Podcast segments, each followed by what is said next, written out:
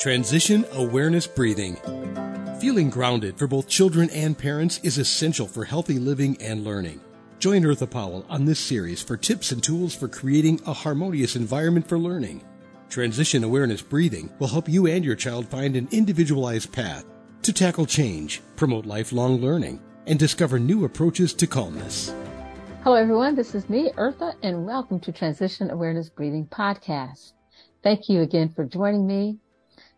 Today, we are going to talk a little bit more about how stress affects our body.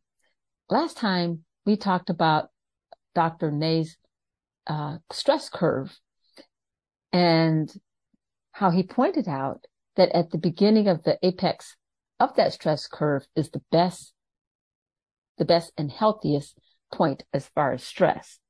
He also pointed out that at the beginning of the bell curve, when it's low, low um, stimulation and uh, low stress, that you know it is normal to have stress in our lives.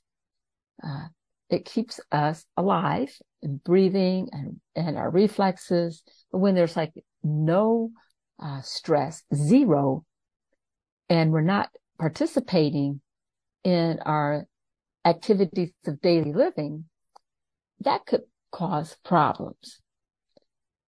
So on the other hand, as I talked last time, I put a zero to 10 scale, kind of modeling after the pain scale, but um, relating it to it as a stress scale. If our stress is at a level 10 and so intense that if it could cause medical problems, physical problems, psychological problems, if we do not know how to bring ourselves back to calmness. So we talked about a couple of things as far as breathing. And today we're going to talk about uh, another model I'd like to introduce to you. And also I would like to share a practice with you. And so if you haven't had a chance to participate in a mindfulness practice since the last time we were together, this is your chance. So, you know, it's okay. You get busy. Maybe you thought about doing a practice and maybe you're aware or you did some mindful eating. Uh, so I encourage you and invite you to, when we get to the practice part of our session today, to participate. And, you know, it's all recorded. And so you can even re, um, even visit and look at this again. And you can count that as your practice time. And I hope that after our session today, you would even be more convinced to participate in your mindfulness practices. Oh, before I get started, I want to thank Web Talk Radio for allowing me to have a platform to bring transition awareness breathing to you. And thank you, Mary Lou and Sam, for making transition awareness breathing podcast available to my listeners wherever they go. And let me tell you, this has been a, a very big, big step for us as we bring our sessions in video.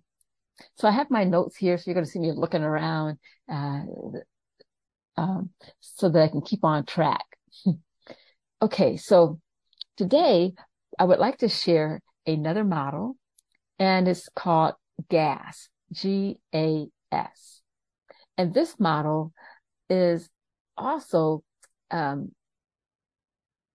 see, it was, um, written, this article was written about uh, what to know about general adaptive syndrome. And that's what GAS stands for as an acronym. And this was written back in uh, November of 28, 2017 by Dr. Timothy Lake. And I thought, you know, this is just a very uh, simple, to the point model that I think you will enjoy it our bodies weren't meant to maintain high levels of stress. Stress is a, an anxiety and a sense of alertness is a response of our body if there's any danger or caution. We were made so that our bodies would go back to a normal um, state of calmness and recharge. And what Dr. Lake pointed out in his model is three stages. The three stages of the GAS model is one is the alarm reaction. You know, something is going on and the brain is alerted and um, the brain tells the body to start responding. Now, with that, there's certain uh, chemicals in our body that's released. You know, hormones are released, such as cortisol and um, adrenaline is stimulated, and it, it helps the heart beat faster. It keeps us alert. It's you know we're awake, but also um, prolonged levels of cortisol, prolonged levels of adrenaline can cause the body, because everything is tense, can cause the body some, um, we call adverse or not so good, uh, side effects. And that's where the hypertension and the stress and the, um, high blood pressure, because the body is always pumping out, trying to pump out you know, the blood and the blood from the vessels from the heart and the heart is, is beating faster. Well, you can imagine that after a while, the body begins to get tired. The body uh, hasn't had a chance to, to recharge. And so the next level is called the resistance level. And the resistance level, this is the part when the body is trying to get back and recover from the the uh, excretion of the adrenaline and the cortisol. And so it is operated by, um, it's, it's, like, it's a counteracting, um, and getting the body back. So that you have this, uh, serotonin that is decreasing, uh, the cortisol. Now, with all that, that sounds all great. It sounds fantastic. Sounds like it's evidence based. Oftentimes, it seems like many things in our environment stimulates our adrenaline. Uh, different entertainment type of, of uh, situations, media, video games, gets our adrenaline stimulated. And we look forward to that stimulation. Just, I invite you to be aware of when the body is stimulated, when the brain is stimulated, it is an equal opportunity responder. It doesn't know that the stimulation and the adrenaline rush is from I'm running for my life because there's a dinosaur about to get me. That's our response of being threatened. And hopefully there's no dinosaurs out there, but the body doesn't know. or if we're on a roller coaster or we're waiting to get on that ride and the adrenaline starts pumping, the body's like, oh, it's, it reacts that it's in a, I gotta be on guard. The perception of how we, we are experiencing that adrenaline may be exciting and fun. The body is trying to protect itself. So I just put that little sticky note out there for you.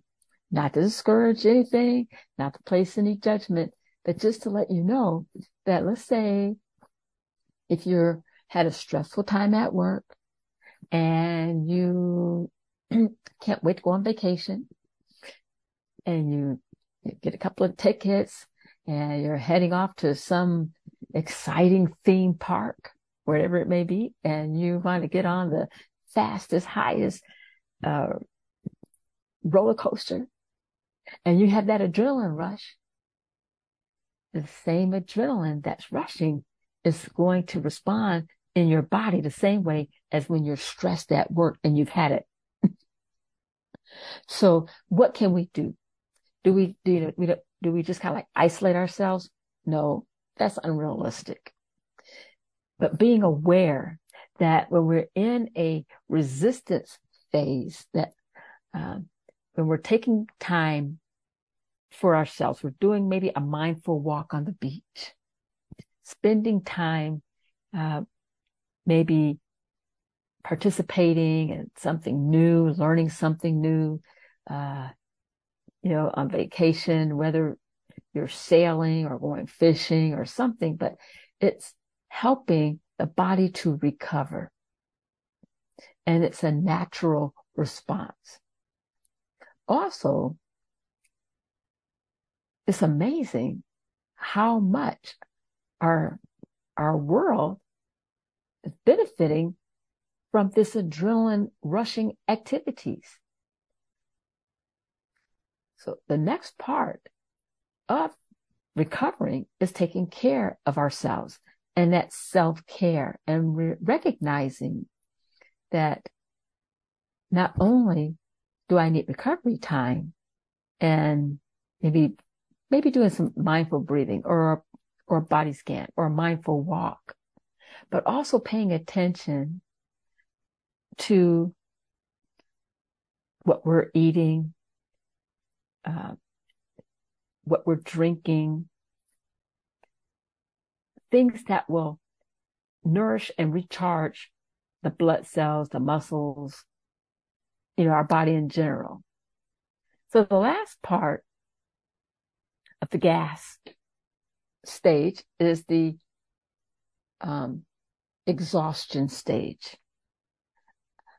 At this stage, the body is just had it. It's tired. It's it may respond, you know, where we we're foggy in our thoughts. We are cranky. Uh, this is when depression begins to become a problem, anxiety, a feeling that, you know, I just can't cope. And I'm, I'm just guessing that a lot of times, often, unfortunately, we get to that point and then we recognize I need to do something like take a vacation or mindfulness. So my, my question is, when do you think we should practice mindfulness? Do we wait until we're exhausted and tired and depressed? Or maybe if we practice a little bit, some, at some point of the, the day or at night in the morning, before we start our day or when we get ready to to go to bed or just some time. Maybe exercising. Exercising is another part of self-care. You know, maybe if we did that, then we wouldn't reach the exhaustion stage and to recognize that we are exhausted. Our body needs sleep. And so to really take a mindful, peaceful sleep without our devices. So I want to bring up another, um, a video here shortly, but, um, I took this class a few years ago and it was about, um, the practice of yoga in nursing. And it was by Dr. Uh, Sally Dickerson. And one thing that she pointed out was, you know, when we are stressed, and this becomes a chronic stress, we're stressed all the time, or we don't allow ourselves to recover, you know, that resistance where we're pulling back so our body can recover, all that builds up and it's called an allostatic load. And it becomes more difficult to come back to a calm state.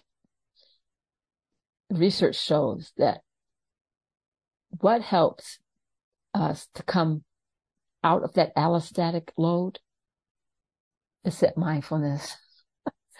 it's amazing.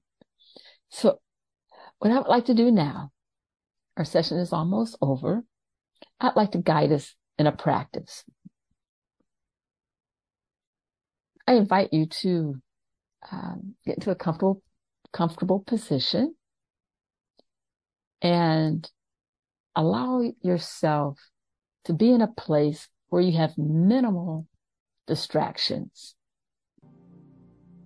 If you feel comfortable, I invite you to close your eyes and allow yourself to travel to the favorite spot that maybe a vacation spot, maybe it's a just a favorite place in your your house or but it's a favorite it's a comforting a comforting spot. And just be there now. Pulling from the experiences into now the pleasant the positive experiences. You're not going to let those go to waste as we are in our favorite spot, in our comfortable position,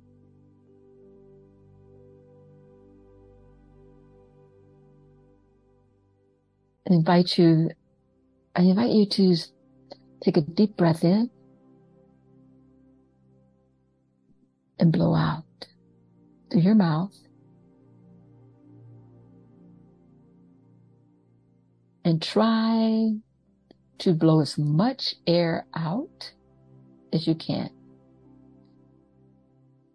And when you're breathing in through your nose, it's a gentle breath breathing in.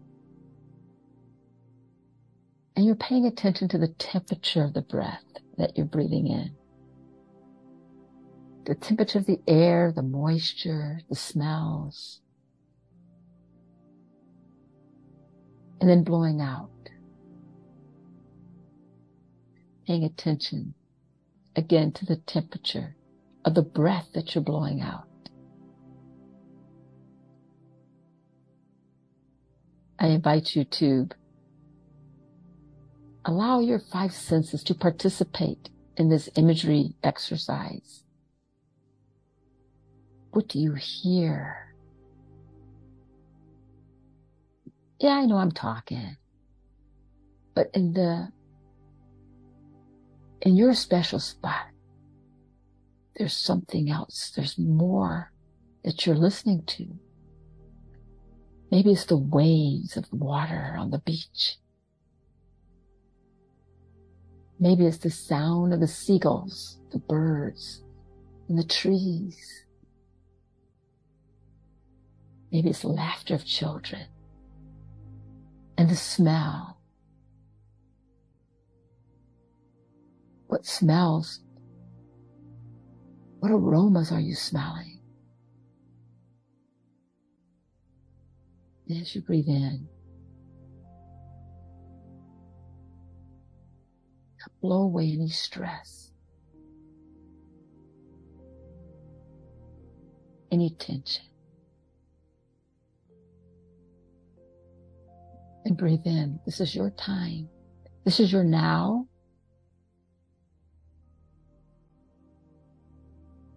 And then blow out.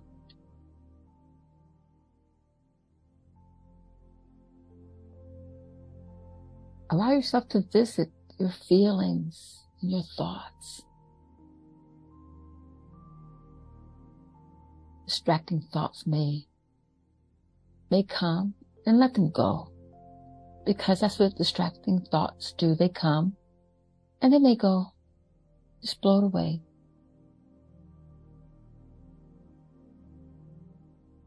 Pay attention to the movement of your body as you breathe in and blow out. The movement of your stomach the movement of your chest as you breathe in and blow out. Notice any tension or pressures in your legs or your feet as they're, they're touching the floor or, or maybe you're laying down. Just release the tension. Let it melt like ice cream. And breathe in and blow out. And as we bring our practice to a close, I invite you to allow the thought of gratitude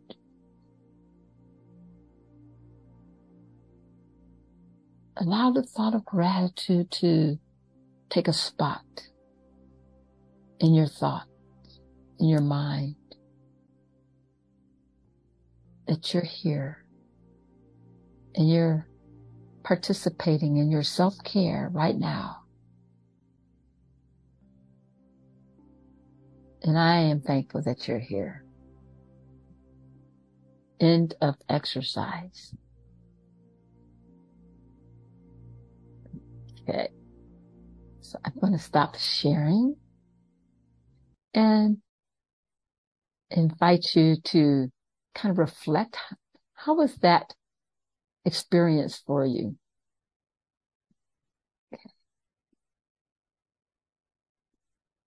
Sometimes you have to take a breath after your, your breath. And I see that our time is just about over. And I'm so happy that you were able to join me in, in summary, I um, want you to to take away that no matter what anxiety or pressure or stress that's occurring in your life, that you have tools right with you. They're inside of you. And it's as simple as the breath. Or it's as simple as just being aware of the beauty of where you're at, just for a moment. And allow yourself just to melt in the moment of now. Thank you for joining me. And I want to just put in a little plug that my new book is um, coming out. It's been approved. It's being published. And it's called The Power of Dabar rising from the pit of hell. Stress, anxiety, excitement can feel like we are in a pit of unknown venture of no return. And so this book is a result of my journey and in it, um, as I practice mindfulness, it stimulates so much creativity with me that I tend to uh, write. You know, some people journal, some people paint. Um, and so I wrote this book. Is, it has poems, it has stories, it has song, and then towards the end, I share my personal journey as to um, why I got into this mindfulness. I'm not going to share that with you now. Get the book. So look forward. That, that that'll be coming out uh, July the 7th. Um, you're probably seeing this as the book is being released. And so it's on Amazon.com. And I would really appreciate it if you uh, pick up your copy. Thank you for joining me. And I look forward to talking to you again next time. Bye. Be sure and pick up a copy of Eartha's new book, Tab Mindfulness Awareness and Coloring Activities in a Pandemic World. It's not just an ordinary coloring book. It features 23 illustrations to stimulate thought, relaxation, and creativity for anyone between the ages of 4 and 94. Increase your positive self talk energy, unlock new creative paths, transform your time once or twice a week to create beautiful art while strengthening confidence, building positive self talk, and sensitize self awareness. Tab Mindfulness Awareness and Coloring Activities in a Pandemic World. It's available now at Amazon.com.